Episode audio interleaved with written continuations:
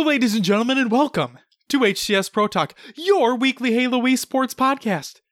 This is episode 73 for the week of May 14th, 2019.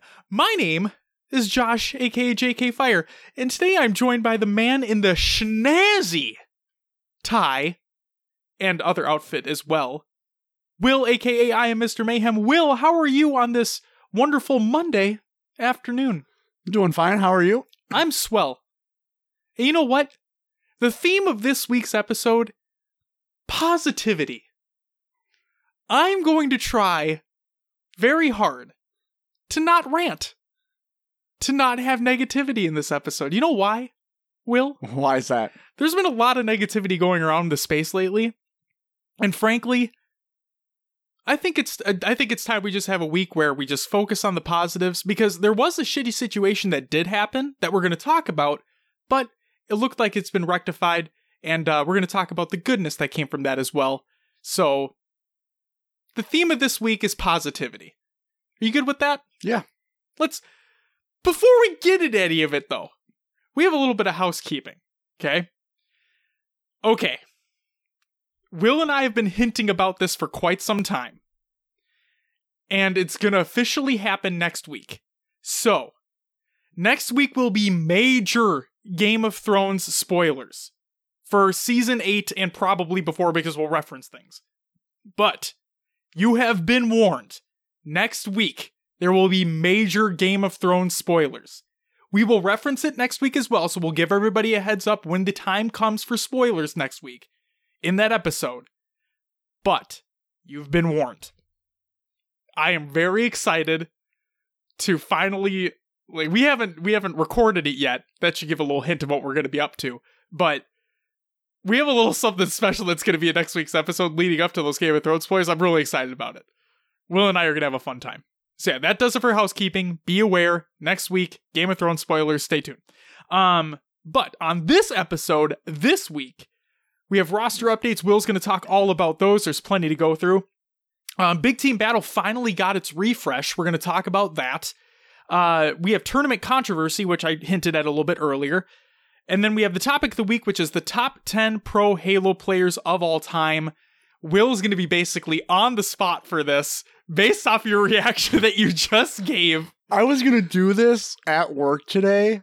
And then the reason I'm in such fancy attire. Yeah. We had a surprise visit from a higher up. Ooh, surprise. It was visit. Very like last minute, you know, kind of. Sure. Get your stuff together. So I didn't have time, and I completely forgot. Crap. All right. I have the episode to think about it. You do. I have my list written down, so I didn't put it in the show notes, so you couldn't see what I was thinking. Just in case you were thinking the same players. I didn't want our list to be skewed, you know? Sure. Yeah, so I'm just like, I'm going to write it down on a piece of paper. I'm going to come in with my list, and yeah, we'll see where it goes. So we have that at the end of the show, but before we get into all of that, Will, what do we always start the show off with? Roster Mania! If you don't know by now, we start with some Roster Mania.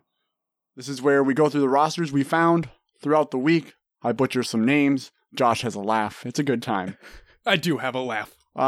Positivity, yes. So I usually start with the free agent team list for DreamHack, Dallas, that's coming up here. However, it hasn't changed in a couple weeks. Go check out the link at Noob Combo. We'll include it in our Google Doc. It's actually another Google spreadsheet. So go check it out if you're interested in viewing that list. A couple other teams to note here. We found, or Josh, I should say, found Midwest Esports. This includes Savage Cat, Paro? Is it Pharaoh? Pharaoh, very nice. I like it. Judah and Furist. And then we found Sage Esports, Goofy, Ryan Noob, Zerka, and Wenzor. So those, they will be competing at Dallas. Dallas, yep. Yep, they've been confirmed, so. All right, let's move into the Halo Draft League Champions League rosters. And we'll run through them all again because they are still coming up with team names and probably trading players. And this is as of May 11th, 2019. Got it. Okay. Out of the Pillar of Autumn division, we have Team Reflection which is Equalized, Pyretic, Avencia, Clarifies, and Coast to Clan.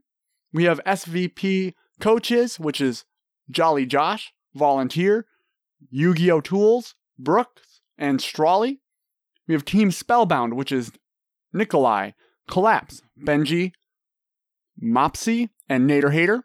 We have Bronze Boys, which is Church, Splattered, Bards, I Am a Tooth, and QX. We have Shooketh Squad, which is Palshi, Mrs. Heartbreak, Brisket, and Vulcan. They're missing one right now. Team Velociraptors, Manatee, D-Man, Jesus, Fabe Speed, and Spaw. We have Addy Estates, which is Sev, Colex, Laser Me Tort, GNS Pro Shot, and Connard. And then Team Lucent, which is Zoplin, One Hit, Sylvanic, Bunnies, Waddles, and a Strange Owl. Out of the Spirit of Fire division, we have Team Tall, which is Nexion, Numbers, Composure, Crew, and Siege. We have Chicken Contendies. Oh, that's a great name. Oh, boy.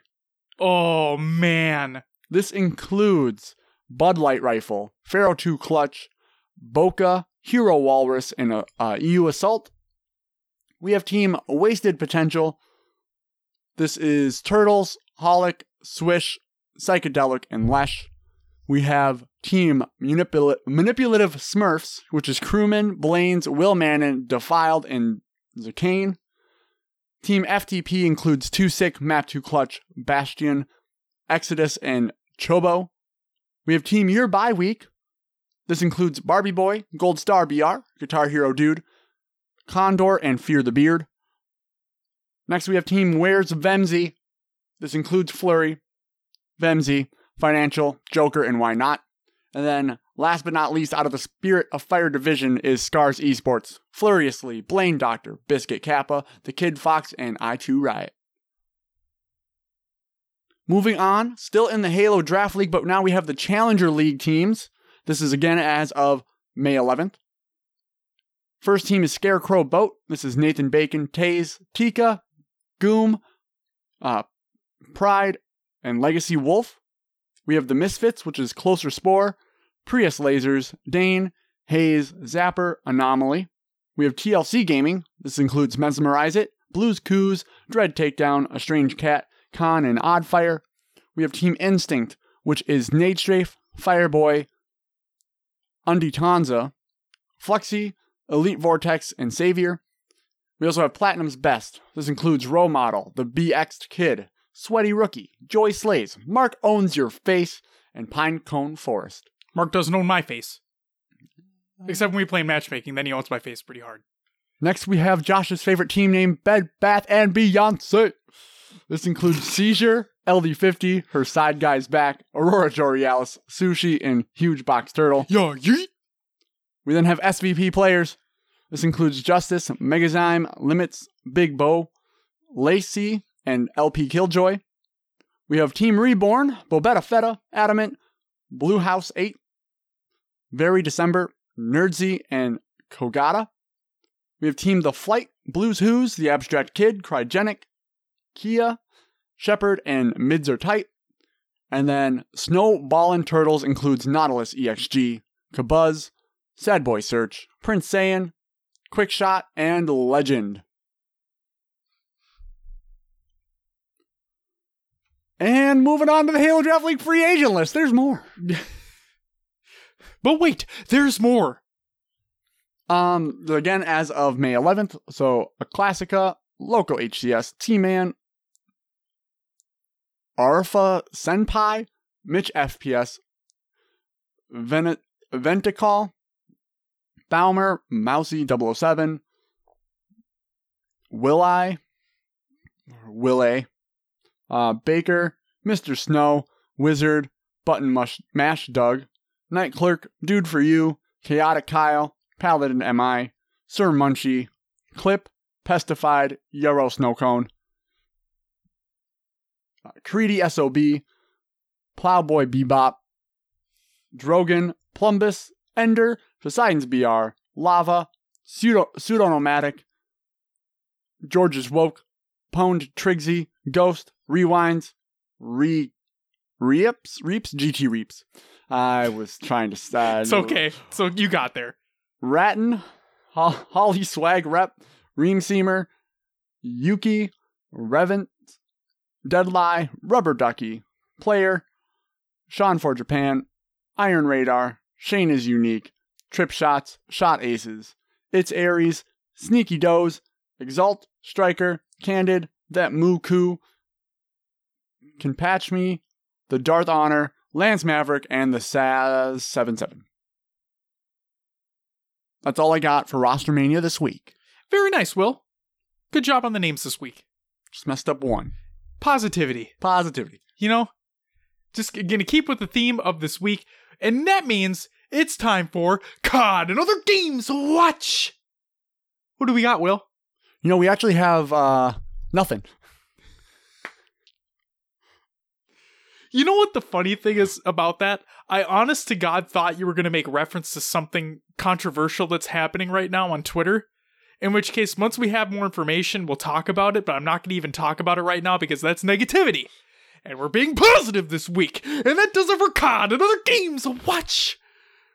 Which means it's time for Will's Adventures Within the Haloverse and Other Games to Will.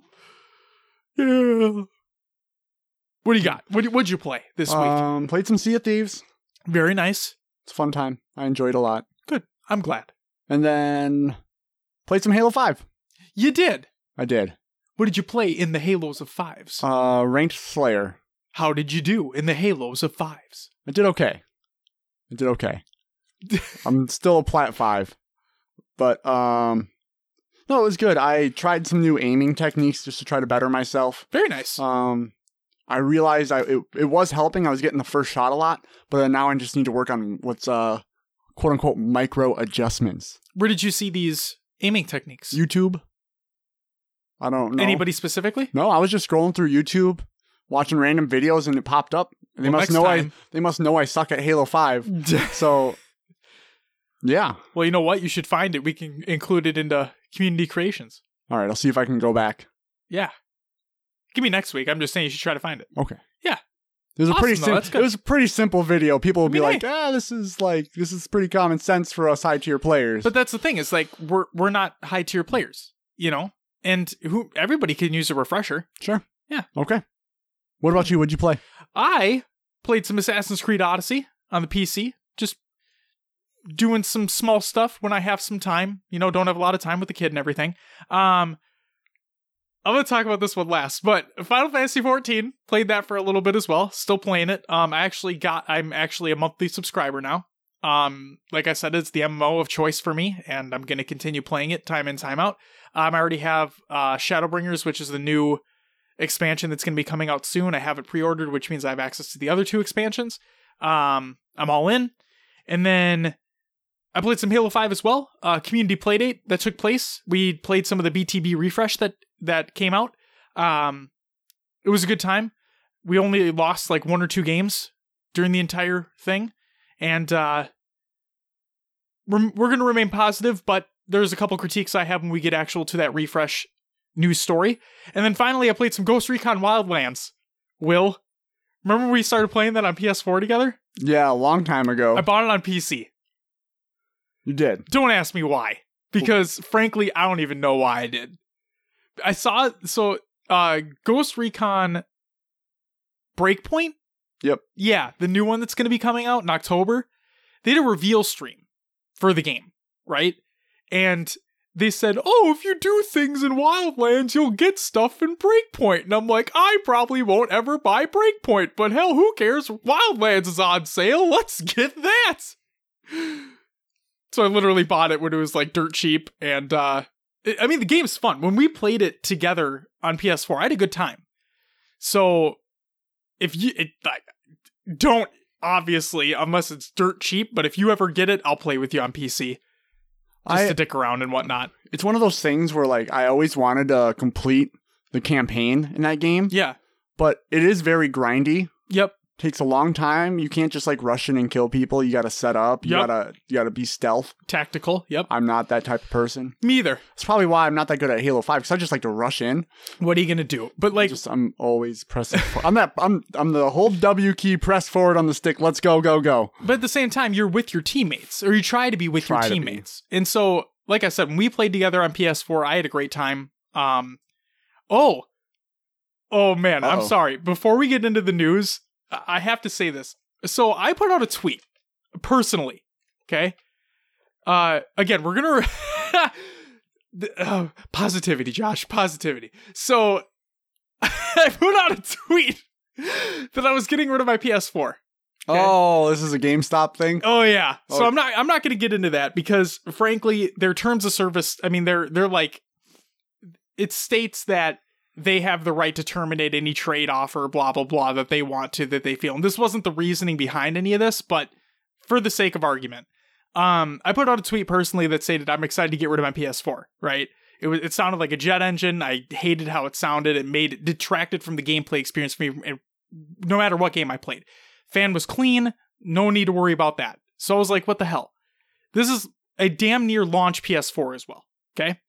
So, GameStop had a trade-in promotion where, depending upon the console that you trade in, you get a certain amount towards an Xbox One X.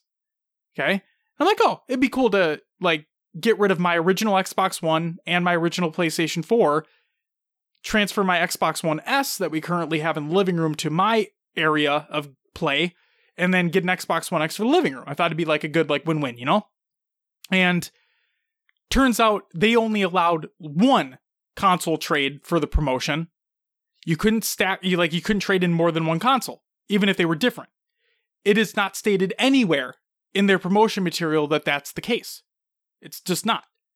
And when I talked to the person over the phone before I brought the consoles in, the person said it was fine. Turns out it wasn't fine. So I went on a little rant on Twitter. I deleted the tweets after the fact. The PS4 is still in my possession. GameStop, no ill will towards you. I just thought it was pretty crappy that you didn't disclose that information in your print or online material.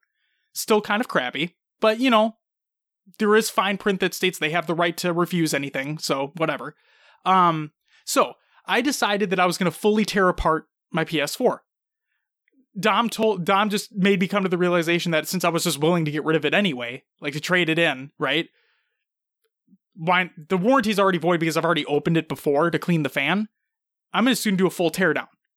So I literally tore the whole console down to its single parts, because in order to get to the entire fan itself, you have to take everything off.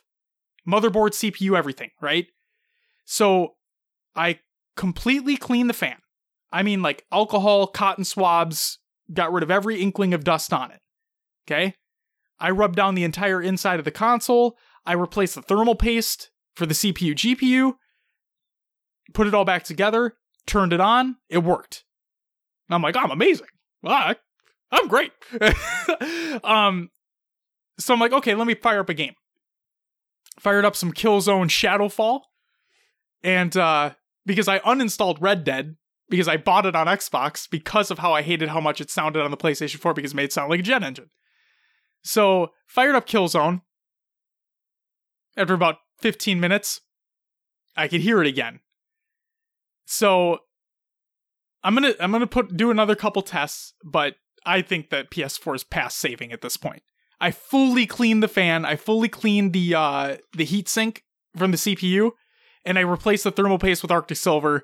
Like it's pristine, like it was taken out of the box, and it still sounds like that.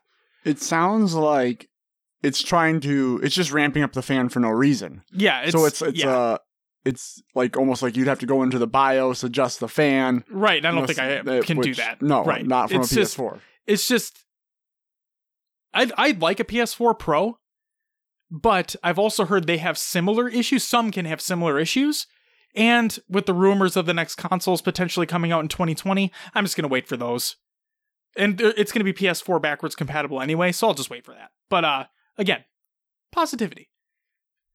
Tore it down. Built it back up, felt good about it, and we'll see what happens. And now I still have my PlayStation, so I can still play games. I still haven't played Persona 5. I want to play through that game. yeah, that's it for me. That's all. I just wanted to get that PS4 story in there. Totally forgot that happened. Will, should we get into some news? First news story. Bravo makes an announcement. This is by Bravo, believe it or not. This is a tweet, and I quote, "I'm super excited to announce that I'll be hosting the show at all 5 stops on the Halo Outpost Discovery Tour this summer. Who's already got their tickets? Not Will and I, because we're still waiting to hear back about media passes, as is basically every other Halo podcast out there. So Halo Outpost Discovery, get at us." Next news story, Will. Podcast Evolved announces a giveaway. This is by Podcast Evolved. Who knew? Again, this is a tweet by Podcast Evolved, and I quote, "To enter, click one of the links below and be sure to follow all posted instructions. That's it. Entries will be accepted through May 17th, 2019. So by the time this episode posts, you have a little bit of time to put in your entries. And the first is tied to our Facebook group, the second to our Discord server. You are free to enter both, but be sure you enter the contest on Rafflecopter and join the group associated with the contest. Current members can still enter, just be sure to fill out the entry form." So there you go. There's like some hardcover books, some other memorabilia stuff. Check them out, and hopefully you win. And good on you, Podcast Evolved. That's awesome to see. Next news story. SPV3 announces their 2019 roadmap, again by SPV3 over on Twitter, and I quote, "We are happy to announce our roadmap for our 2019 releases. SPV3.2 will launch June 25th and feature 6 new missions and bring significant upgrades and fixes to the 11 previous missions. 9 unique weapons and variants join the fight when SPV 3.2 drops on June 25th, exclusive to Lemuria in campaign.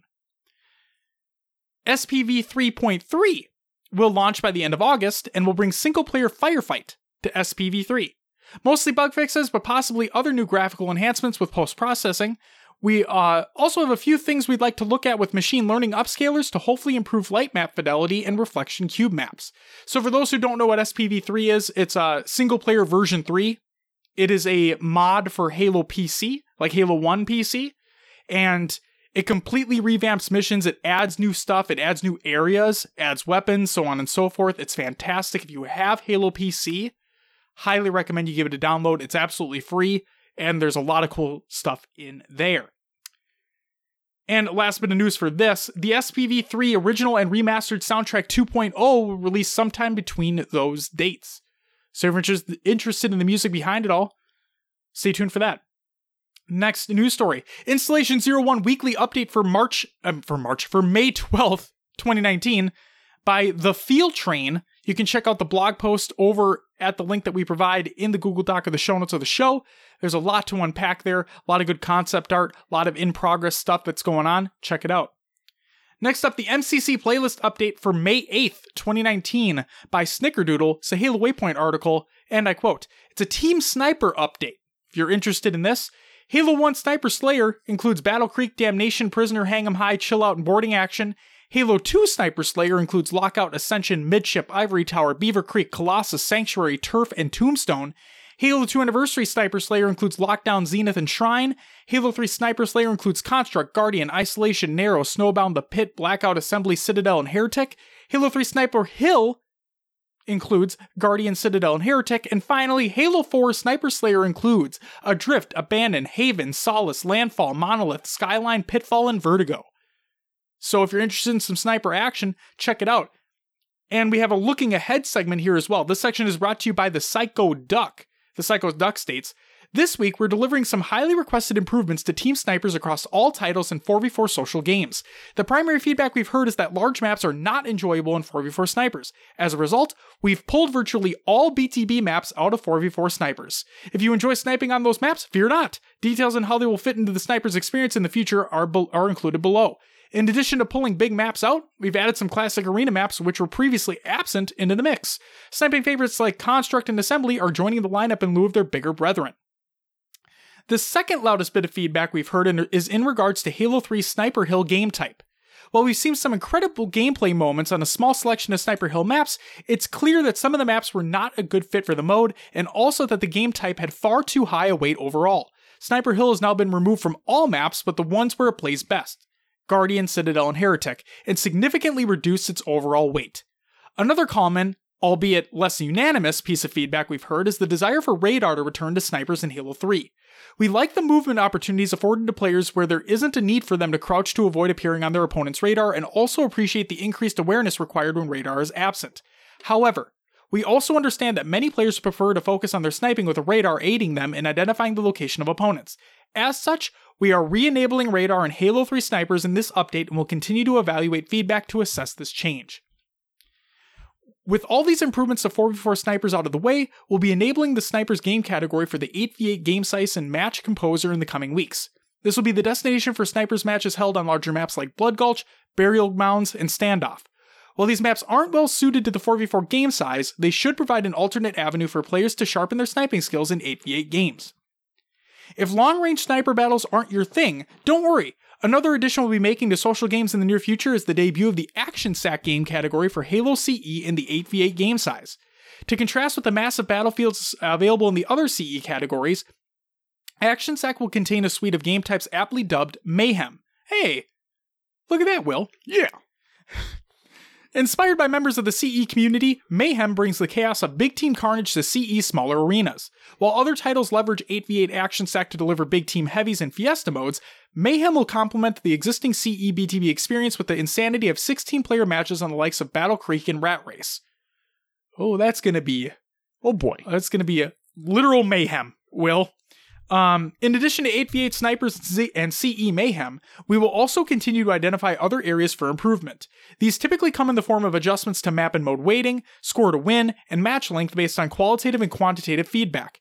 Infection is due for some such improvements in the near future, and will continue to assess other areas of improvement as well. Player feedback is instrumental to these changes, so please keep telling us what you do and don't like with each matchmaking playlist update. We'll see you in matchmaking. Good stuff all around if you're a fan of snipers, although I don't know how I feel about the whole bringing radar back for Halo 3 snipers. Kind of seems counterintuitive, but I can definitely see why people would enjoy it. I mean, if it's a social playlist. Right. That's right. It is social. So, yeah. It is what it is. Yeah. Anything else you wanted to add? No, I'm good. I'm good. Okay. Are we ready to move on? Let's go.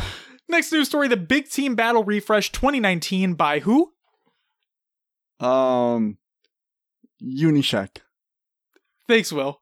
I want to go back and listen to previous episodes to determine if you keep changing it back and forth. I do. I've noticed. Are you? Yeah. Oh, that's fantastic. That's fine. I just put you on blast every time, so it's not I've been saying it Unishek for so long, that's how it's been ingrained, but his last name actually has a J in front of that U. So it's a Y sound. Unishek. Instead of Unishek, it's Unishek. Okay. Well, I'll just expect you to say it differently every time anyway. We're going to keep going.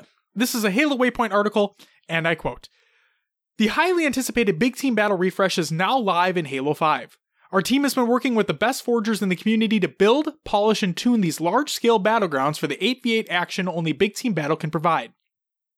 We've also coordinated with the top scripters out there to add the fan-favorite round-based mode, One Flag CTF, to the playlist. Keep reading to find out what's been improved with Big Team Battle. Our goals. Oftentimes we'll release playlist refreshes and just touch on the maps or modes without providing too much context behind its inspiration. For this overhaul, we wanted to make sure we communicated our goals and explained the why behind many of our decisions. As part of this, we wanted to clearly outline the goals we had in mind when taking on this refresh so that you could see where we were coming from and let us know where we succeeded or, more importantly, where we fell short. Here are such goals. Update the game modes to improve the gameplay experience for all skill levels. Improve the frame rate performance on all maps. Establish consistent settings for weapons and vehicles across all maps. Increase the likelihood of objective modes ending on score rather than on time. Maintain Big Team Battle's identity, and find a good balance in the delicate dance of infantry and vehicle combat." So, here are the maps within the playlist.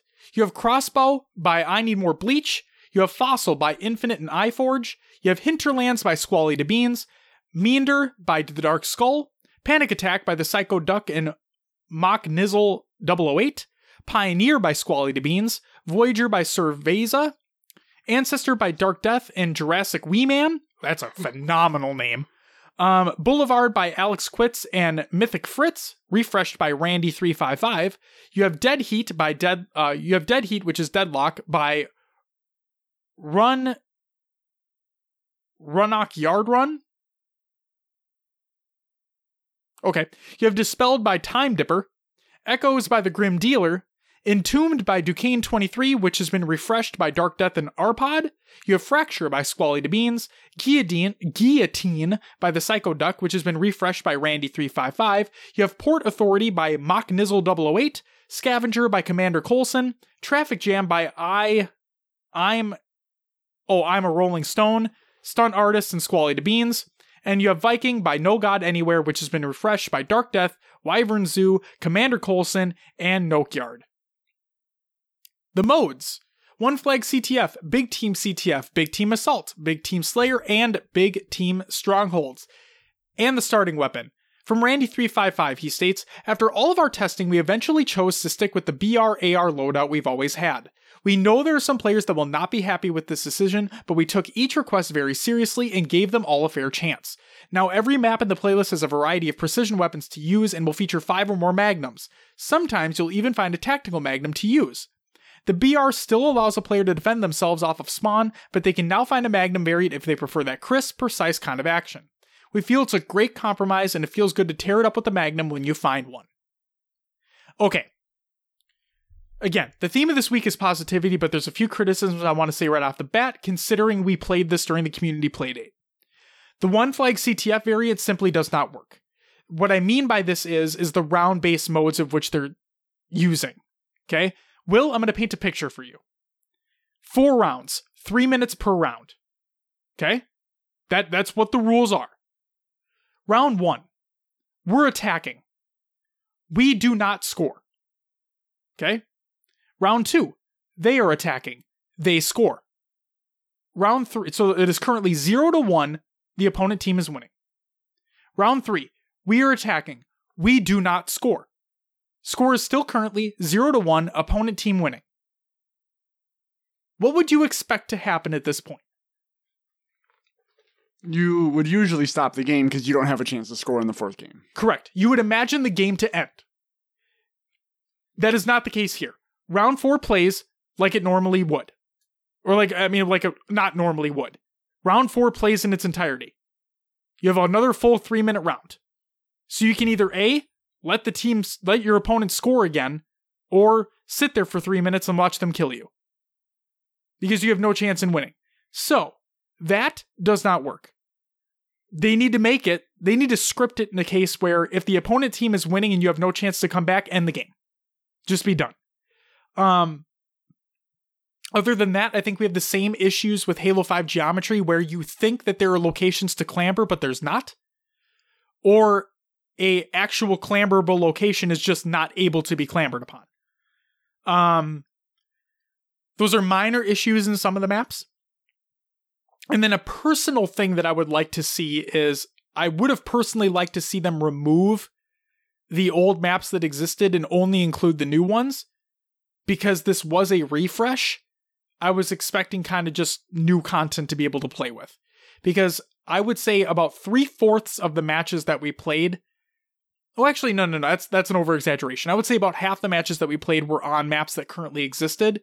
Yes, they were a little bit updated, but it would have been nice to be able to play just those new maps in general. Again, that is a minor complaint from me. Not a big deal. All the maps played fairly well. I did like the new ones overall. I thought the new ones were pretty good. And yeah, I just think as long as they fix that issue with the One Flag, then they could have a big hit on their hands. And we already know it's coming to ranked in the next season. So hopefully they tune that out before it becomes a ranked thing. That's it for the regular news, Will. It's time for some competitive news. First and foremost, the Halo Australia Queensland LAN recap posted by Lunchy over on HaloAustralia.com. And I quote, Halo Australia Queensland 2019 was the biggest LAN event we have run yet. Many hours went into production and networking so that the LAN ran as smooth as possible and offered a high-quality stream. We couldn't be more happy with how everything ran. There was a lot of positive feedback after the event, and we can't wait to run more grassroots events. Thank you to everyone who supported the event by attending or watching over Twitch. These events are for the community by the community, and it wouldn't be possible without you. The pool results from Pool A and Pool B, along with bracket results and the rebroadcast VODs, are all included in the link in our Google Doc of the show. Check it out. And then, just so everybody is aware of what happened, first place went to SKE, second place went to Authority, third went to BBR, fourth went to Australian Rush, fifth and sixth went to Washed and Osprey, seventh and eighth went to BRP and Zeddy & Co., and ninth went to Sworn Oath. Check all of that out in the link. Next up, GT Halo announces their own merch. This is a tweet by GT Halo. Greater Toronto Halo, for those who don't know. We are very excited to also announce the release of the GT Halo jerseys. Big thanks to Acquire, who got them set up for us. And might I say, they look mighty fine. Next news story. Europa Halo is looking for a focus group. This is posted by Europa Halo. It's a tweet, and I quote, "Want to help shape the future of Europa Halo without putting the commitment of the full-time team? We need a Europa Halo focus group of trusted community players to get opinions and run ideas by. Think that person is you? Then complete the application." You can check it out in the tweet at the Google Doc of the show notes of the show. And then, Will, are you looking at the news right now? Yeah. Are you caught up right now? Yeah. Would you mind reading the next news story for me? The EU power rankings for Europa Halo? Please do. Okay. Yeah. I guess first is Batchford. He's on Team Mach. He has the most points at 282.5. Next is Looney, again on Team Mach. He is at 271.5. Legends is on Team Generation Miracle. He's at 270 points. And then 4 through 10 here we have Doodle at 259.5. Sika at 258.5. Squashy at 257. Harby at 252.5, Alpha 5S at 244, Desire at 235.5, and SLG at 235. That's it. Thank you very much, Will, for reading the power rankings for Europa Halo. Yep. Next news story. Mixer announces Mixer Matchups. This is a blog post on Mixer.com by Glenn Miller. And I quote, "Today, in partnership with Smash.gg, we're kicking off Mixer Matchups, Race to E3, one of Mixer's biggest celebrations of the year that includes 3 weeks of 24/7 tournament action streamed live on Mixer. Weekly cash prizes, Mixer Embers, and a chance to compete live at E3 2019 are all up for grabs with the tournament. Register now by linking your account to join in on the competitive fun. In support of this announcement, we're also launching a new destination for Mixer Matchups, where you can find all the details on upcoming events, prizes, leaderboards, and official rules, matchups.mixer.com. Here's what you need to know about the Race to E3 tournament. 3 awesome games. The Race to E3 tournament consists of a variety of games to choose from: League of Legends, Halo 5 Guardians, and Paladins. Play in one or all events. Unlimited prize winners. A $25,000 pool of Mixer Embers are distributed evenly to participants who surpass a minimum threshold each week. Simply complete the weekly challenge to guarantee your chance to win. $75,000 in cash prizes. Winners with top points earned for each game win cash prizes at the end of the week. One ultimate champion. Select winners will earn a chance to compete live at the E3 2019 Mixer Dome and claim their right to be this year's ultimate gaming champion. Check out the schedule below to compete in one or all of the events. All events start on Mondays at 10 a.m. Pacific Daylight Time and end Sunday night at 10 p.m. Pacific Daylight Time. League of Legends takes place on May 13th and May 19th, Halo 5 Guardians on May 20th and May 26th, and Paladins Champions of the Realm on May 27th and June 2nd. Actually, I think it's May 13th through the 19th, yeah, May 20th through the 26th, and May 27th through June 2nd, because it's week long. Yep. That makes way more sense. It's easier than ever to start competing in this year's Race to E3 tournament. All events use a new automated reporting system developed by Smash.gg to seamlessly record in-game stats while playing and streaming. Register and then start up gameplay on your Mixer stream at any time during the 3 event windows to earn points. Only gameplay during your stream counts. You can stream as many times as you want in a given week, Each streaming session acts as a new submission and is tallied and added as points on top of your existing score when the stream ends. Click here to see more details on the Race to E3 tournament and official rules. Be sure to check out the Q&A below for more information.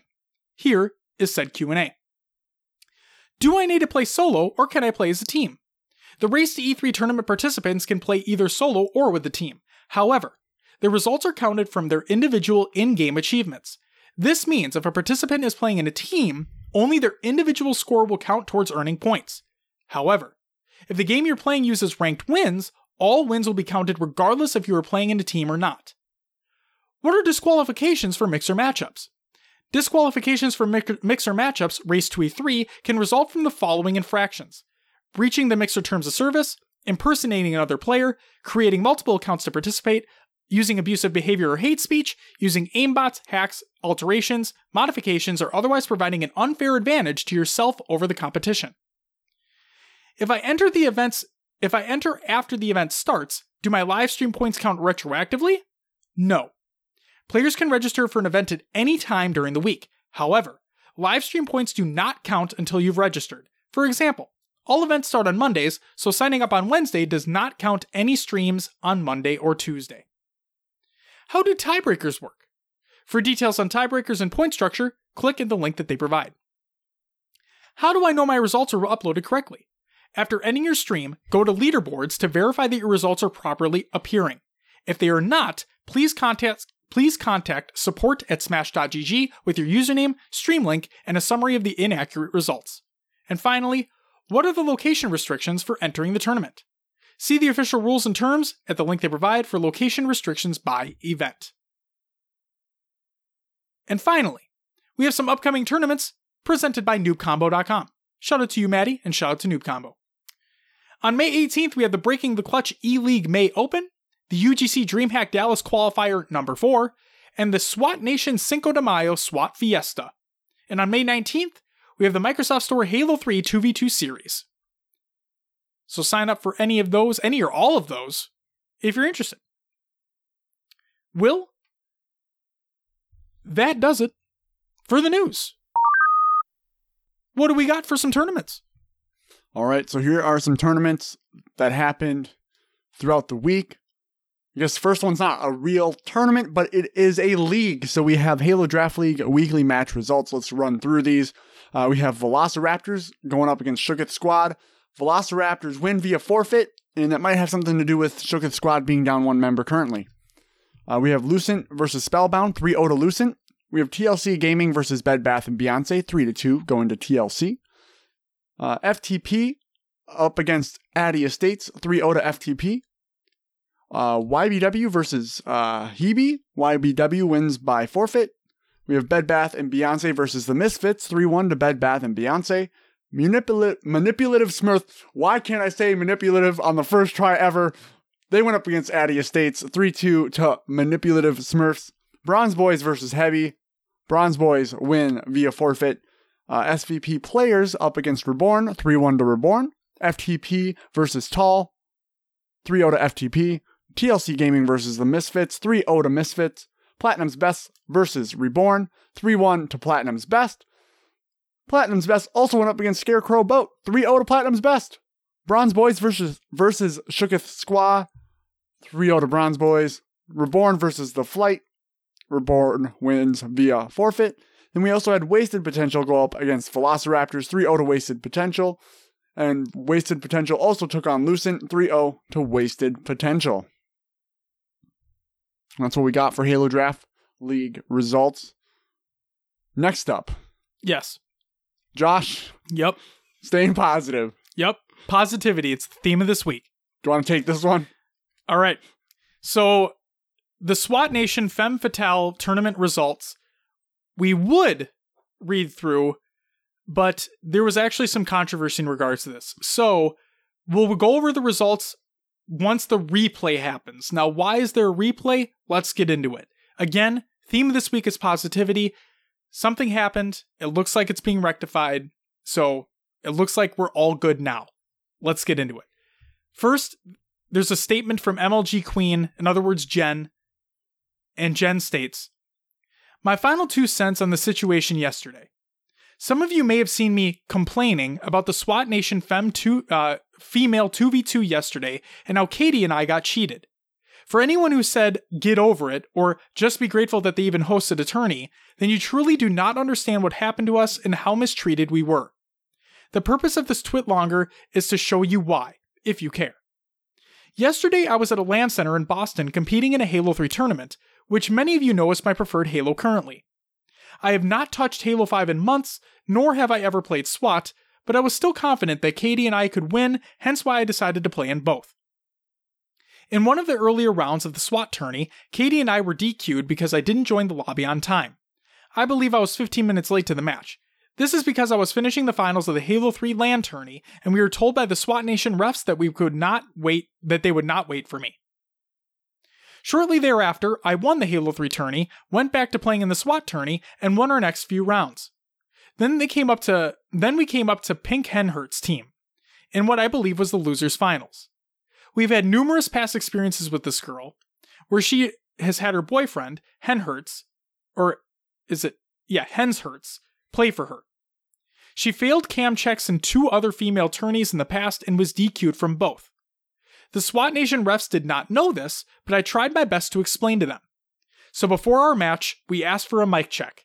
The refs immediately became defensive and said, "Why now? It's already been done." This was untrue, and we asked for them to please carry on with the mic check. They invited myself, Katie, Pink Henhertz, and her teammate Askai, to a party chat for the mic check. We all spoke except for Askai, who did not even join the party. One of the reps, Methbear, told her, "That's okay, Pink Henhertz, you're good, just go enjoy some SWAT." And then we proceeded to play the tournament. The refs were essentially fine with her not performing the mic check. We won Game 1 and lost Games 2 and 3 in a best of 5. We then stopped again and said something is seriously wrong. Askai was a plat and silver in every playlist, yet she was moving around the map like Shotzi and spring jumping multiple times even during battles. No one is trying to say that is impossible for a girl, but if you compare her rank and the clips on her account to the level of gameplay yesterday, it was strikingly obvious that it was not her playing. At least 10 other females in the Twitch chat agreed, as well as many male players. That, along with the already failed mic check and the history of them cheating in previous tournaments, was enough to be suspicious. Although we had every reason to be upset, the refs constantly became defensive, with one in particular telling me I was insecure with my femininity for cam checking them, and that I was making myself look trashy. Yes, he actually said that to me. After 1 hour and 30 minutes of Pink Henhertz and Askai making excuses as to why they couldn't cam check, we finally get them in a Skype call, but they refuse to speak. They had their phones in their lap pretending like they couldn't hear us. When obviously Queen, who was running the cam checks, asked them to prop up their phones so we could see their monitor in game, their excuse was, "We don't have anything to prop it up with." You can literally use any object to prop up your phone. The refs at this time are still refusing to DQ the girls who were obviously cheating, and we are forced to play the next map, barely losing 25-23. The cheaters move on to the finals against Minx and Veronica, where after several games the refs finally DQ them after realizing that they were in fact cheating. Instead of allowing teams to replay for their obvious mistake, the refs decide to give the Minx and Veronica the win, and they say that, at some point, my team and obviously Queen's team can play each other for second and third. My question is, how is that fair? If the cheaters were DQ'd when they should have been based on our evidence, then we should have played Minx and Veronica for first place. I honestly feel as though the refs didn't like us and therefore played favoritism. It seemed as though the refs chose to DQ the cheaters at a point in the tournament that was more preferable to them. Even before that series, one of the refs who said nothing poorly about any other player in the tournament said on stream, "Wow, why is Queen playing like this in matchmaking? This is SWAT," or something like that. The same ref was the same one who made the comments that I alluded to earlier, as well as suggesting that if mic checks weren't sufficient enough for us, then maybe we should ask for nudes. Yes, he actually said this on stream. Long story short, I don't care about the money. I'm disappointed that I wasted my time when I was at a LAN center and could have been doing other things like playing in the Halo 3 2v2 tournament, which I actually had a shot at winning. I'm mad at how poorly Katie and I were treated and how defensive the refs were and angry at us for voicing our valid suspicions. MethBear was the ref in our party chat for the series, and he was actually physically yelling at Katie and I, even after I had already started the game. I'm mad that I'm a competitive person and lost the tournament over a poorly run system. I feel as though if the SWAT Nation organizers want to have any credibility with the female Halo community going forward, then they need to find a way to make this right with all of us who were essentially cheated out a win. Appreciate everyone who has been supportive and hope that things like this don't continue to discourage females from playing in tournaments. Okay, lot to unpack there, right? Obviously something bad happened. So, a day went by, and pretty rapidly, SWAT Nation put out an official response. They got out ahead of it as soon as they could, I'll say. Here is SWAT Nation's response. And this is a post over on swatnation.net. We'll include it in the show notes. Everybody can check it out as well. And I quote, "Being part of SWAT Nation is one of the most incredible experiences we've had in our lives. We've seen it grow so much, hosted amazing tourneys and events, and created a very special community. We have no doubt we are the most positive and friendly Halo community out there. Yesterday was a rough day. We were very excited and passionate about organizing the first ladies-only SWAT tournament for our community. We wanted to create a special event and bring more people together. We faced a situation that was hard to assess. When we did the mic and cam check, we saw both competitors were in the same room. We realized that they were not close enough to each other to have a single camera pointing at them simultaneously. They were also having trouble setting up Skype. We had to help one of the competitors set it up and walk them through the process of installing it and getting it up and running. It was particularly challenging as one of them apparently wasn't familiar with it at all. We had to go through every step of it. When ready, we got help from some ladies at the FPL community to handle the situation and monitor the video and audio feeds on Skype. We acted on the information we had and catered to issues.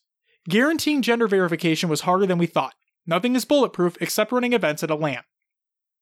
We did everything we could with the resources we had. We had all the implicated parts on a Skype call with their mics turned on and a female player monitoring the conference. When they failed to cam check during the finals, we disqualified the team and ended the tournament. Honestly, it was crazy that was happening backstage while we tried to address everything. We had to play it by ear as we had no prior knowledge of all the logistics implied in a female-only tournament. We're deeply sorry about this. We want to extend the most sincere apology to everybody affected by this. Due to this incident, we have decided to make a complete rerun of the 2v2 SWAT Femme Fatale Edition tournament with the exact same teams except the team that was disqualified. We can either keep the same bracket, inserting a bye in this disqualified spot, or we can do a complete re-roll of the bracket without the aforementioned team, of course. We'll ask the participating teams what they prefer. Prize money that was already paid does not have to be returned. You all competed and earned it. We'll have another $500 prize pool assigned for the rerun. We still need to play the match for the third place prize, and we'll be coordinating with the teams to do this week on stream with all rules applied. They'll be playing for a $100 prize pool. We learned our lessons, and we always want the best for our community. We'll implement more strict rules regarding cam and mic checks, and we'll do everything we can to provide the best experience. In the end, we run, fund, and make all this for the love of the game and the community. We have also parted ways with MethBear. His comments and actions made during the tournament do not reflect what SWAT Nation or any of its members in any way, and we would like to apologize to anyone offended. We're looking into implementing new rules for these types of tournaments. As much as we would like to require that all players must stream their matches, we understand that not everyone has the means of doing so and or is comfortable doing so.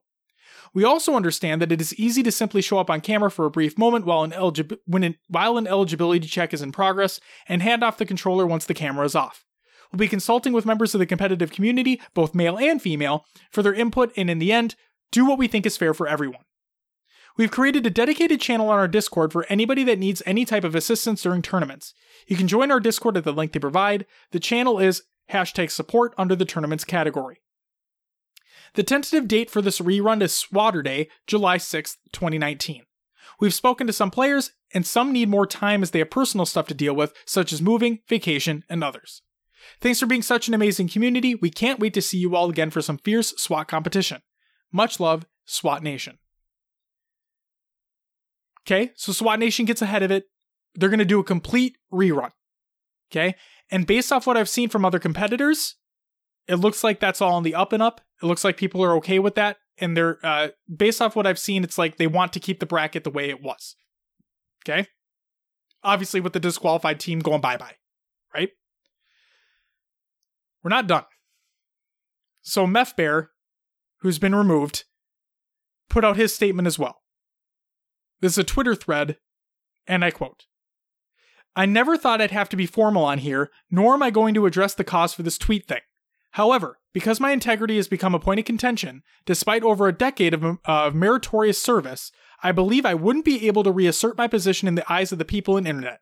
As such, I feel it is necessary for me to resign as a member of SWAT Nation, an action I take because I do not wish to have my name be a point of contention in their future endeavors. The group has a sense of honor and passion that is beyond reproach, which does not need to be drugged through the trenches. My leaving the group is not to placate idle chatter, rather. It is for them to have the ability to move forward and continue the great work that caused so much excitement within me that I became somewhat known for my actions. Through my donations to a myriad of small streamers and the like, I will most likely tone down my presence on Twitter."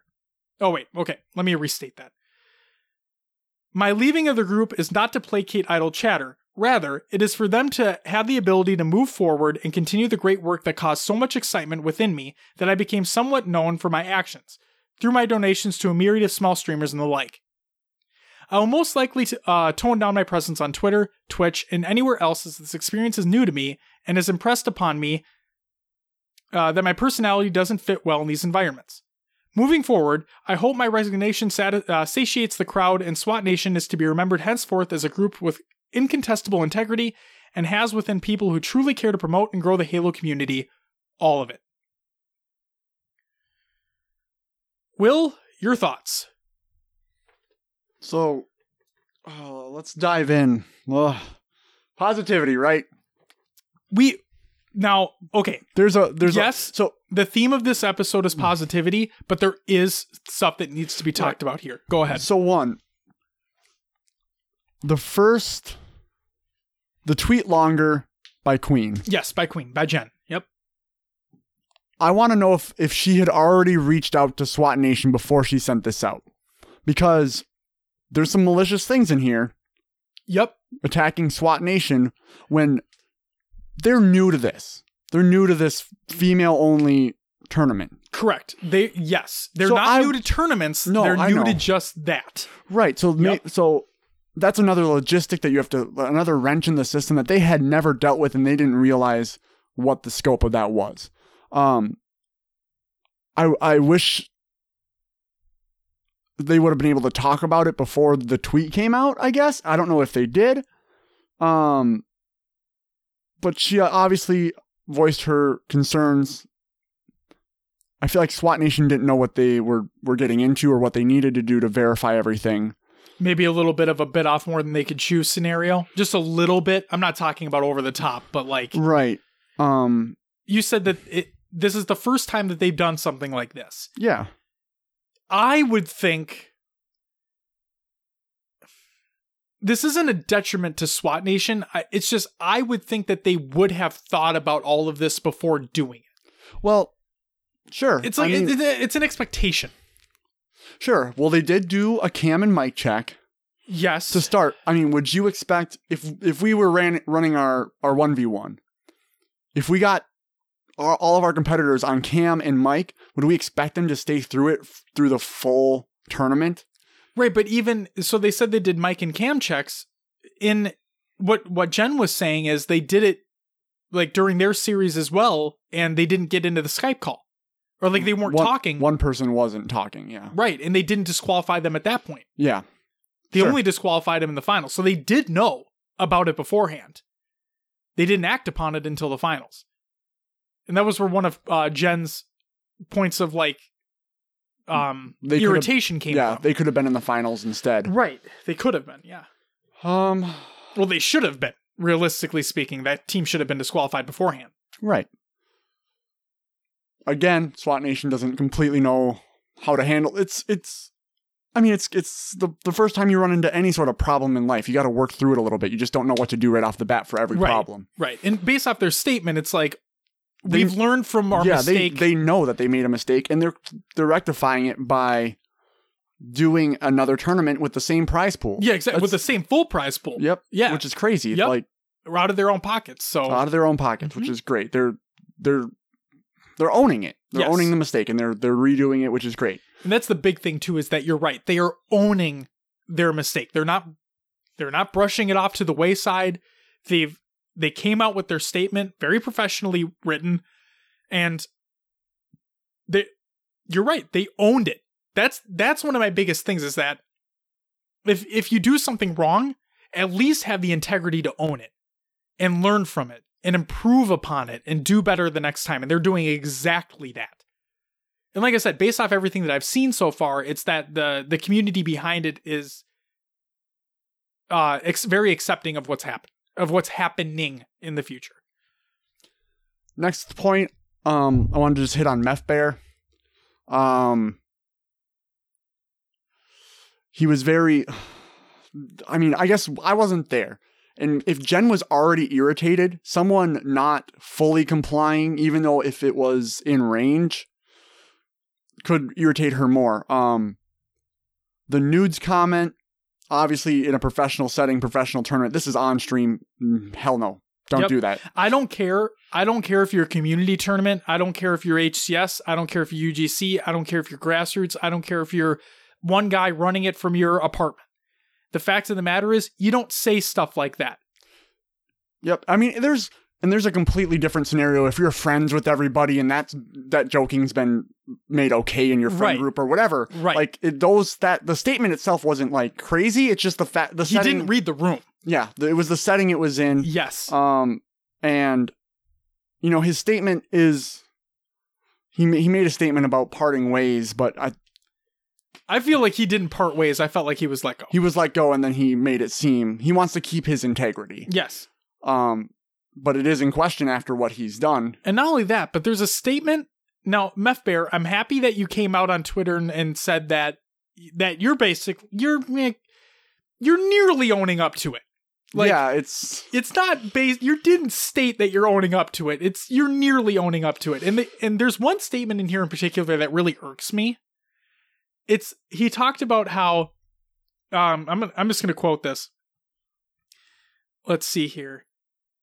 Okay, and I quote, "I became somewhat known for my actions through my donations to a myriad of small streamers and the like." Why would you go out and say that? Do you need recognition for donating to small streamers? Shouldn't you want to do that from the kindness of your heart? Or if you just like their content. That's the thing. I really don't like when people try to emphasize that, oh, look at me, look what I did. Look at the good I've done. Exactly. That is not the quality of a good person. I'm sorry, it's just not. When you look for gratification from that, like that makes my stomach queasy in a sense. Sure. It's just, that line really stuck out to me as, did you really need to say that? Yeah. And I guess the point on that irked me as well, and I don't know Meth Bear. I don't either. I don't know his age. I don't know anything about him, but he stated right after that, "I will most likely tone down my presence on Twitter, Twitch, and anywhere else, as this experience," and this is the part, "as this experience is new to me and has impressed upon me that my personality doesn't fit well in these environments."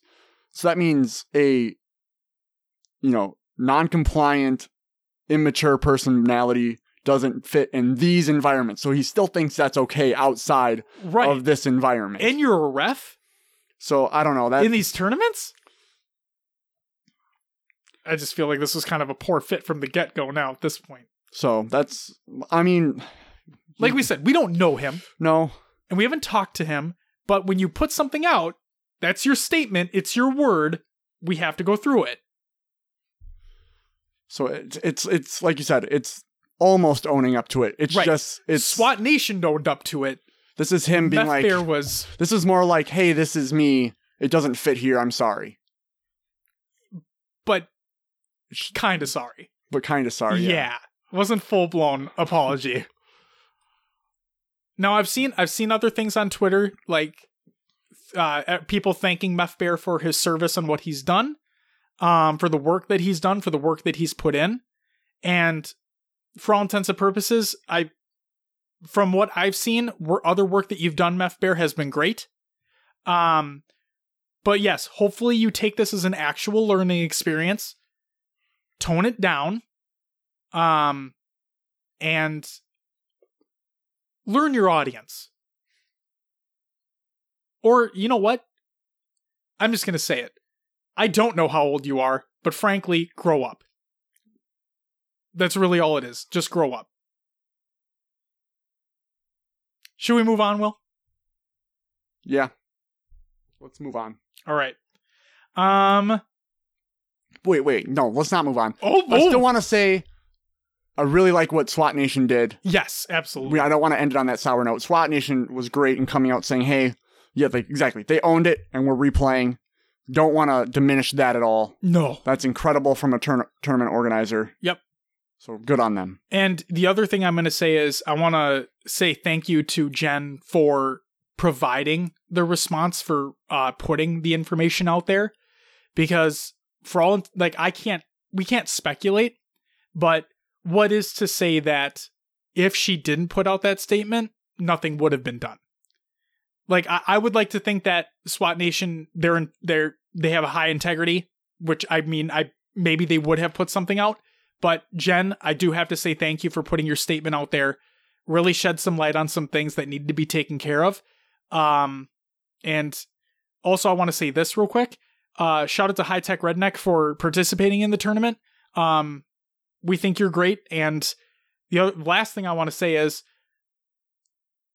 from HCS Pro Talk's point of view, we're sorry for anything that had been said, because nobody deserves to be talked to in that regard like that. And the whole point of not only this show, but what we're trying to do and what a lot of other Halo communities are trying to do is bring people together, right? It's what SWAT Nation is trying to do as well. We need to be inclusive. We can't have things like that happening. So sorry for what you guys had to deal with, and SWAT Nation, good on you for making it right. And I'm excited to see the next tournament. Will, it's time for our topic. So first and foremost, I want to say, I'm going to shout you out later in the show too, but I don't care. Shane Glass reached out on Twitter and said he thought it'd be a good idea to have a top 10 Halo pros. So top 10 pro Halo players of all time. We asked everybody what they thought their top 10 was. We're going to go through Twitter. We're going to go through Discord. Those are the ones we had submissions on. I'm going to give mine. Will's going to give his. We're going to see where everybody lands up. So without further ado. Now, okay, let's do a disclaimer. This is everybody's personal top 10 Halo players of all time. Will came in during Halo 5. His list is going to be drastically different than mine. Okay? There are people who watched competitive Halo at a later state than those who watched it in an earlier state. Therefore, lists are going to be drastically different. This isn't meant to shame anybody. Halo pros are great for their own reasons. This is just a personal list. Here we go. From Twitter, Shane Glass, the man of the hour. This is his top 10. I don't believe this is in any particular order because he didn't put a number by any of them, but here we go. Snipedown, Ogre 2, Pistola, Snakebite, Ogre 1, Walshy, Lethal, Roy, Lunchbox, and Royal 2. That's really close to my list. But I have my rankings put, and we'll talk about that, but that's really close to who I have on my list. Yeah, I think all those are justified in their own way, by far. So, in Discord, search states, let me see. 1 is Roy, 2 Snipedown, 3 Walshy, 4 Gandhi, 5 Lunchbox, 6 Pistola, 7 Legit, 8 Elamite, 9 the Ogres, we tied them, okay, and 10 Chig. Okay, so a few things. First, this is my personal list, who I watched, who I felt impacted games in ways that others didn't, and personal reasons.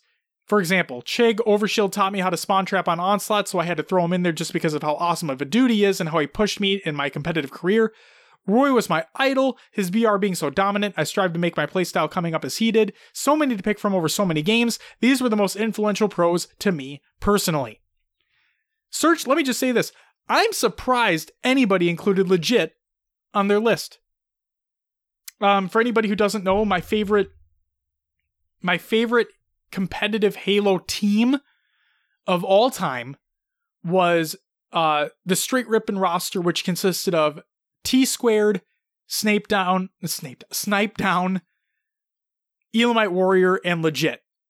Elamite Warrior being my favorite support player of all time, and Legit was fantastic as well. That roster was dominant, and they won a national championship as well.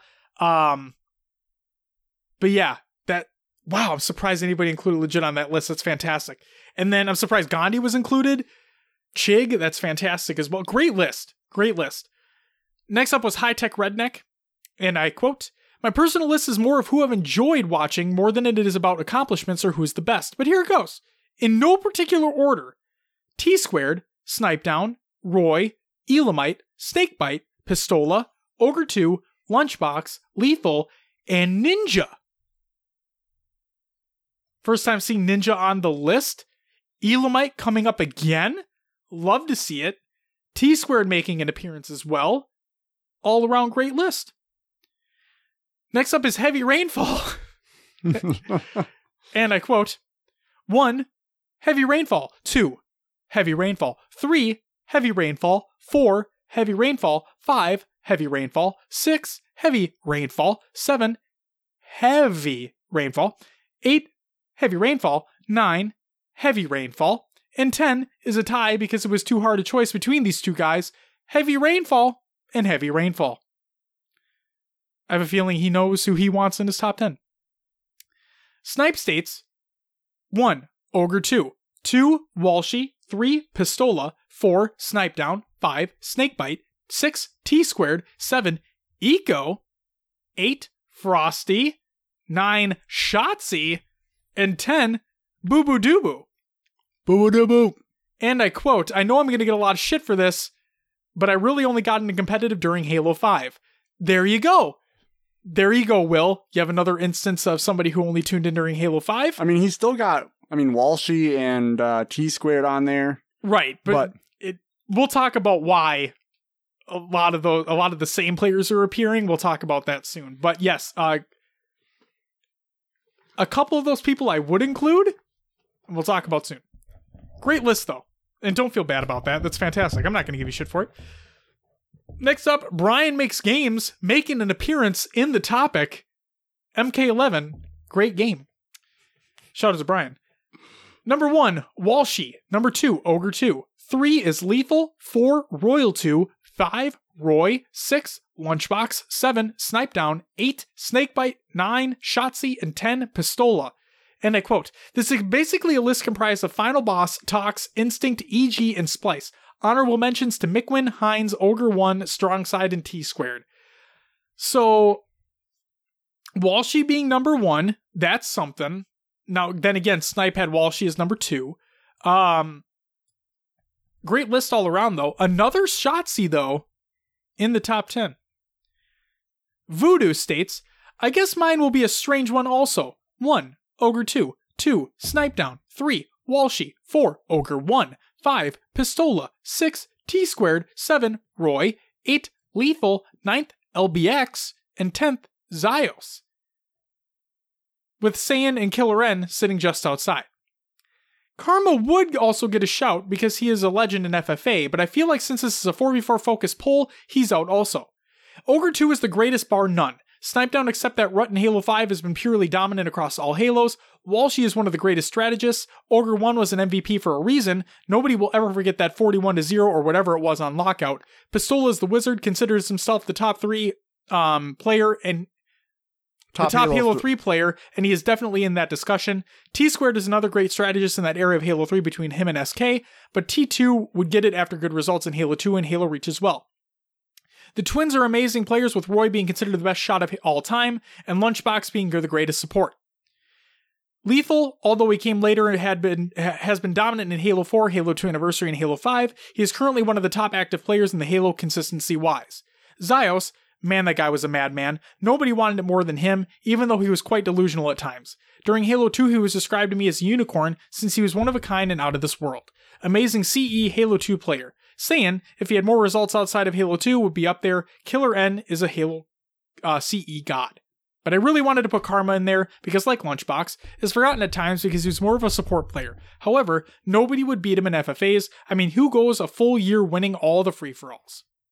So for those who don't know, Saiyan is not the same Saiyan who competed in Halo 5. This is a Saiyan that competed a very long time ago. Different player entirely. Just a heads up. And finally, Silo states, I hate to rip off Clutch, but he made the following top 8 once, and I haven't gotten over it since. In no particular order, Ogre 2, Roy, Lunchbox, Royal 2, Snakebite, Snipedown, Lethal, and Pistola. All 8 of those players won at least one major non-ability Halo event and one major ability Halo event. All 8 of them were considered the best in the game at one time or another. If you have those 8, the last 2 could be filled in as you see fit. Do you want people who help define the game? You can add people like Walshy, Ogre 1, Zio, Saiyan, etc. Do you want players who are known as absolutely dominant as an individual? You could add people like Karma or Legend. What if you want to continue the train of thought that led to our original 8? You could add people like Mickwin. I think he was arguably the best in Halo 2 Anniversary. And somebody else who doesn't come to mind. Will, what's your top 10? Okay, so I've been sitting here and I came up with the top 9.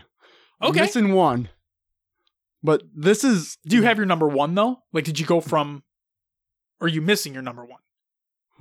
I think so the first two I have listed are really close. So do you want to go from like the bottom to the like go from 10 to 1 or go from 9 to 1. 9 to 1. Okay. Yep. So disclaimer, I'm a Halo 5 guy. That's fine. This is exactly why I loved this topic. I think my bottom here is going to be a surprise because this guy to me he played a big part on this team. When I first started watching Halo, my number 9 is Hook. I feel like he was very good. He was very good. He should have stayed around. I wish he would have stayed around because he could have made a big difference in this scene and brought a lot of eyes to the scene. I mean, he is great in Halo. I mean, he is great in Call of Duty. Right. He was part of that Envy squad. Yep. Still, he was one of the remaining members of. He was the only remaining member of that Envy squad. Next up, I have Booba Doobu. I have Eco, Snakebite, Shotzi, Pistola, Royal 2, Lethal, and Snipedown. So Snipedown's your number 1. Well, that's what I'm saying. I was like going back and forth between Lethal and Snipedown. Of course, the rivalry. They're both so good. They are. And honestly, Snipedown has had a bit of a slump during Halo 5. I don't know what it is. There's times where he's absolutely on fire. There's times where he's dipping a little bit. So that's my list. Those are the players those are really the players that I enjoy watching. I can respect it completely. I think that's a great list. Honestly, like you picked, considering you came in Halo 5 and you've seen what some of these players were able to do on other, like on Halo 3 as well. It's like you got a little taste of that too. And yeah. I think it's a great list. Yeah, for me, I didn't choose based on Halo 3, though, just because I've only seen... Realistically, I've seen 2 tournaments of Halo 3. Sure. Of, like, really high-end competitive gameplay. And it was hard for me to judge off of that, knowing the expansive history. Okay. What do you got? What's your list? Okay. This is my definitive top 10 Halo players. Well, I'm just kidding. My number 10 is T-Squared because you got to keep it fragging like a pro. It was basically I'm not kidding when I say this, like 9 and 10 were basically like, I just need to put people on here. Nostalgia. Yeah, realistically. Like T-Squared was on that on my favorite Halo roster of all time, that straight ripping squad. And he had his fragging like a pro video, so of course I have to include him. My number 10 is Jimbo, Halo 5. Great player. Great, yeah. Best player in EU. Number 9 is Walshy. Dave, one of the nicest people I've ever met. And he is, he's a Halo 2 god. So, what are you going to do? He's number 9. Sorry, Walshy. Sorry, you're not higher. Number 8 is Lethal. I may not enjoy his sarcasm all the time, but you can't deny how good of a player he is. how many tournaments he's won, how many high placings he's had. And he may like to shit on his own skill sometimes, but he has to know that he's one of the best players in the game. And he surrounds himself with fantastic teammates as well. I think that Tox roster, which was Optic, which was CLG, one of the best rosters in all of competitive gaming, I'll say. Just unstoppable force. So Lethal, number 8. Lunchbox and Roy, 7 and 6. So Roy edging out over Lunch because of his shot. He is considered to have the best shot in Halo. I don't think that's the case now, but at the time it definitely was, and I can't knock that at all. There's a reason why they call him Roy Borg, because he was a cyborg. He couldn't miss. And when he had you in his crosshairs, you were dead. So again, and Lunchbox, he's a fantastic player. He's an amazing support player as well. Elamite is not on my list, even though he is my favorite support player. I think Lunch is better. So there's that. 5, Snakebite. And 4, Royal 2. I think Royal 2 is a better player than Snakebite. I think about it this way, right? Phenomenal. They teamed together for a very long time. Okay? Even previous to Halo 5, if I'm not mistaken. I think they teamed together in Reach. They're a phenomenal team. Like, they're phenomenal teammates to have with one another. Okay? I think Royal 2 is a better... It's just a better player than Snakebite, but they're both phenomenal. And when Royal 2 came back to that Tox roster, he had one of the better performances in that tournament. Just a heads up. Number 3, Pistola. He's the wizard. One of the nicest human beings alive. And I'm taking all things into consideration here. He was part of the Instant God Squad. He came in Halo 3. He was a monster. Like, this, what was a kid, was unbelievable in the scene when he came on. And he only got better. And he's still an unbelievable player to this day. I can't wait to see what he does in Infinite. Number 2, Snipedown. Snipedown has been consistently one of the best players in any single Halo that he's played, in every Halo that he's played. He is consistently in the top, like, 1-2 teams. I mean, yes, Halo 5 was a little bit of a rut, but, like, realistically, he came back stronger than ever. And now that it's Halo 3 again, he's phenomenal. And he's still unbelievably talented. And again, he was part of that Straight Rippin' roster that I love so much. So, of course, he's going to be number 2. And number 1, yeah, everybody expected this to happen. It's Ogre 2. Now, okay, let me preface this. He is the greatest of all time. He is the GOAT. Now, if he came back, he wouldn't be the GOAT anymore. He left when he needed to.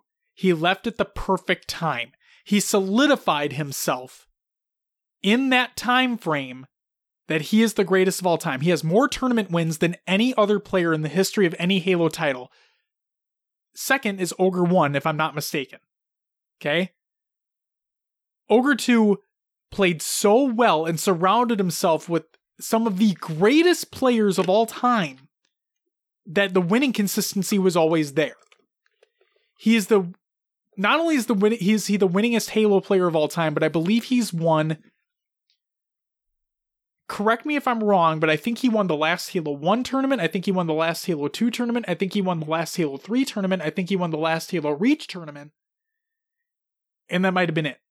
Like, for the last, the last of the game's life cycles tournaments. Like I said, right now, there is more than likely a different greatest of all time in today's day and age. But for his time frame, that the decade that he competed in,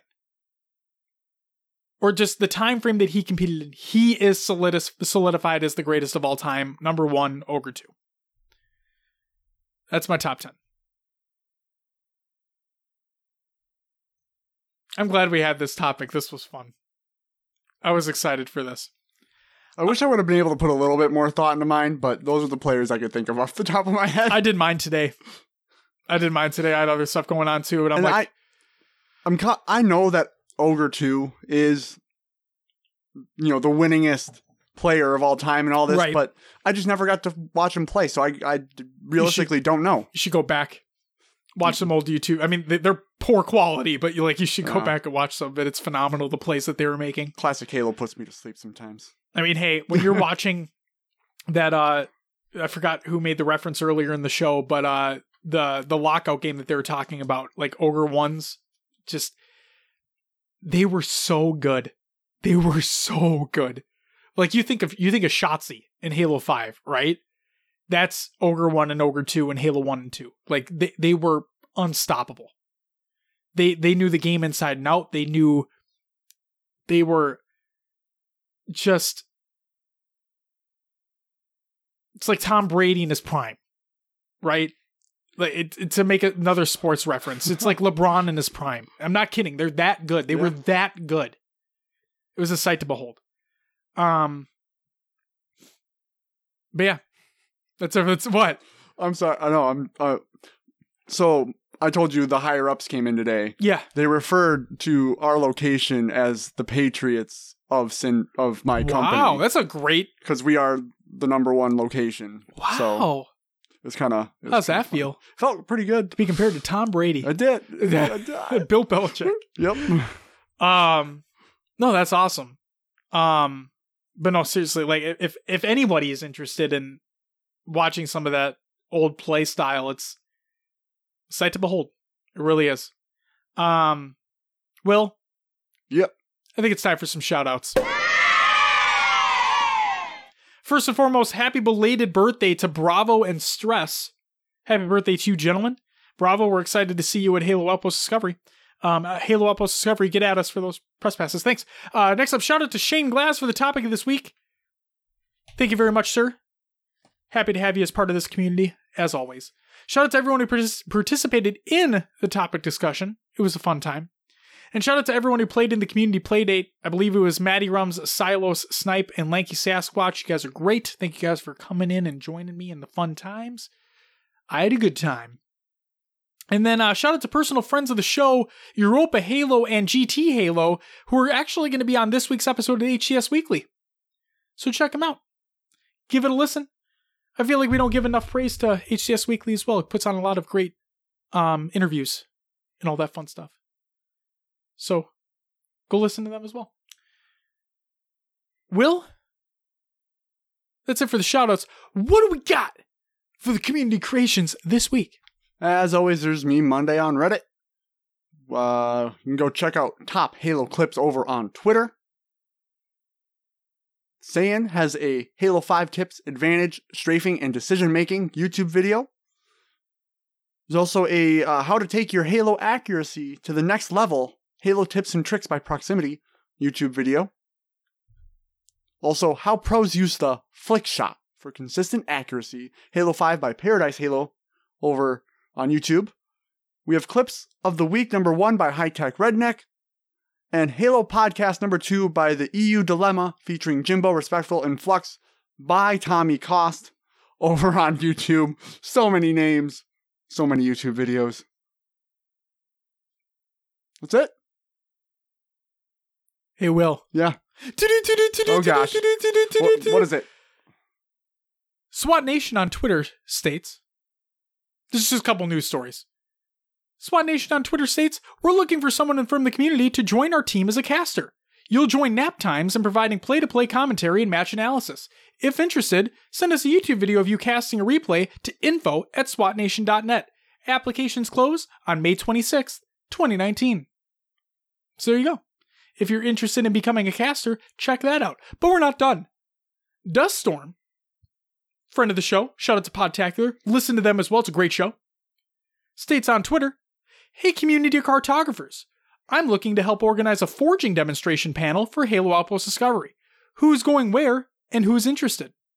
Send Duststorm a tweet if you're interested in joining a potential panel there. We'd love to see it. It'd be a great time. That's all I got for the breaking news. Okay. there you go. Will, you excited to talk about Game of Thrones next week? Yes and no. I'm stoked. I think you're going to hate it. Like this next episode? Yeah. Really? I think you are. Because of how kind of upset I was at this episode? Yeah. I definitely feel it was rushed. Like, I really do feel like it was rushed, as a lot of other people believe as well. And the funny thing is that I'm like starting to read the books because I'm like genuinely interested. There's so much more detail in the book. I know. So much. Like, we're going to talk about it next week, but a character in particular is completely different than the books portray this character. You mean than the show? Oh, like the show is completely different than the books. Well, yeah, it's a show. But that's the thing is, like, if this character was portrayed as the book portrays this character, like, this character could have been so much better than what they portray it as. So again, we'll talk about it next week. We'll go into more detail then. And again, spoilers, beware. We'll say it at the beginning of next week's episode as well. We'll let you know when the spoilers are coming, and you can skip ahead if you want to, but it's there. You have to do me one favor, though. Yes. When we talk about the episodes, don't reference the books at all, because they are two completely different things.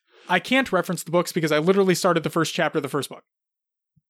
Okay. So I have nothing to reference. I've heard, like, I've seen what people have said about this last episode. Mm-hmm. And again, a character in particular, the book is completely different.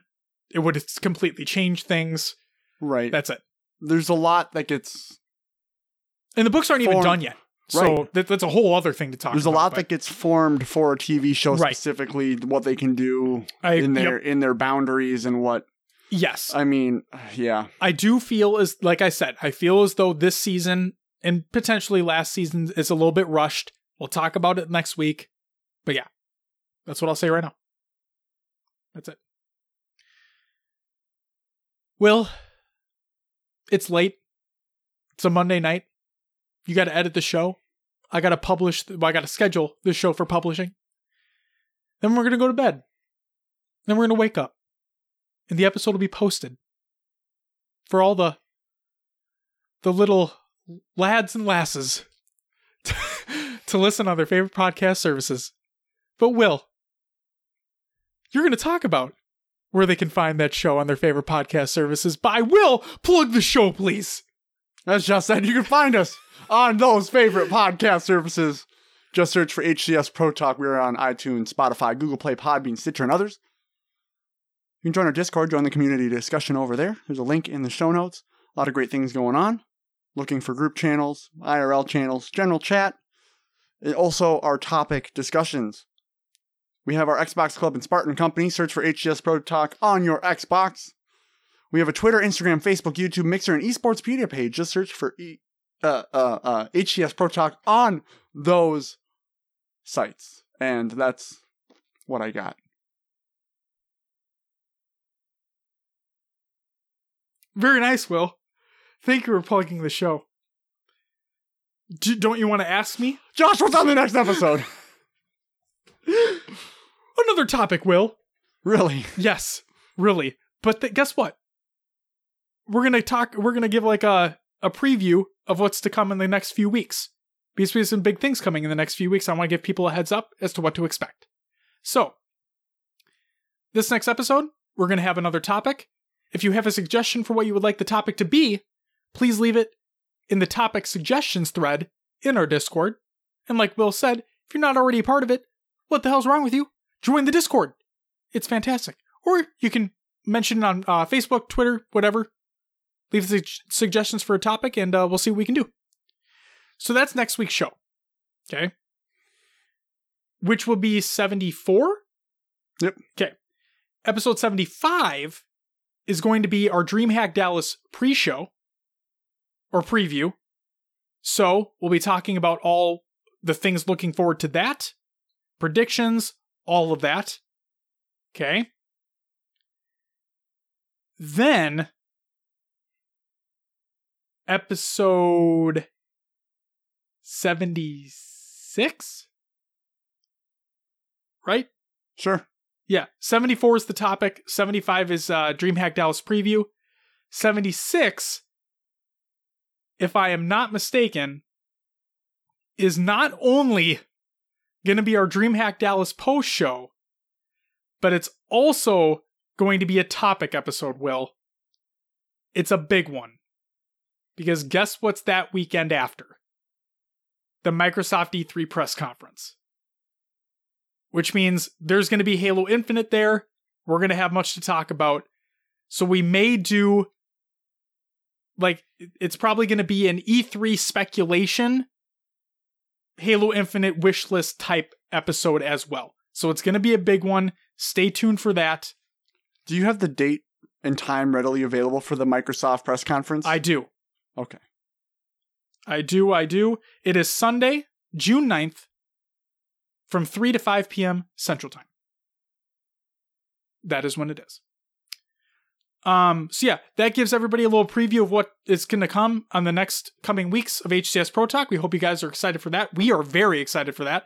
Finally excited to get some more Infinite news. Theme of the week, positivity. You know what it is. And ladies and gentlemen, that is going to do it for episode 73 of HCS Pro Talk. We want to thank you very much for listening. We appreciate every single one of you. Yes, even the haters. Yes, even GameStop, which screwed me over with a trade deal, but that's neither here nor there. We'll catch you next week where we're going to have another topic. But until then, bye-bye!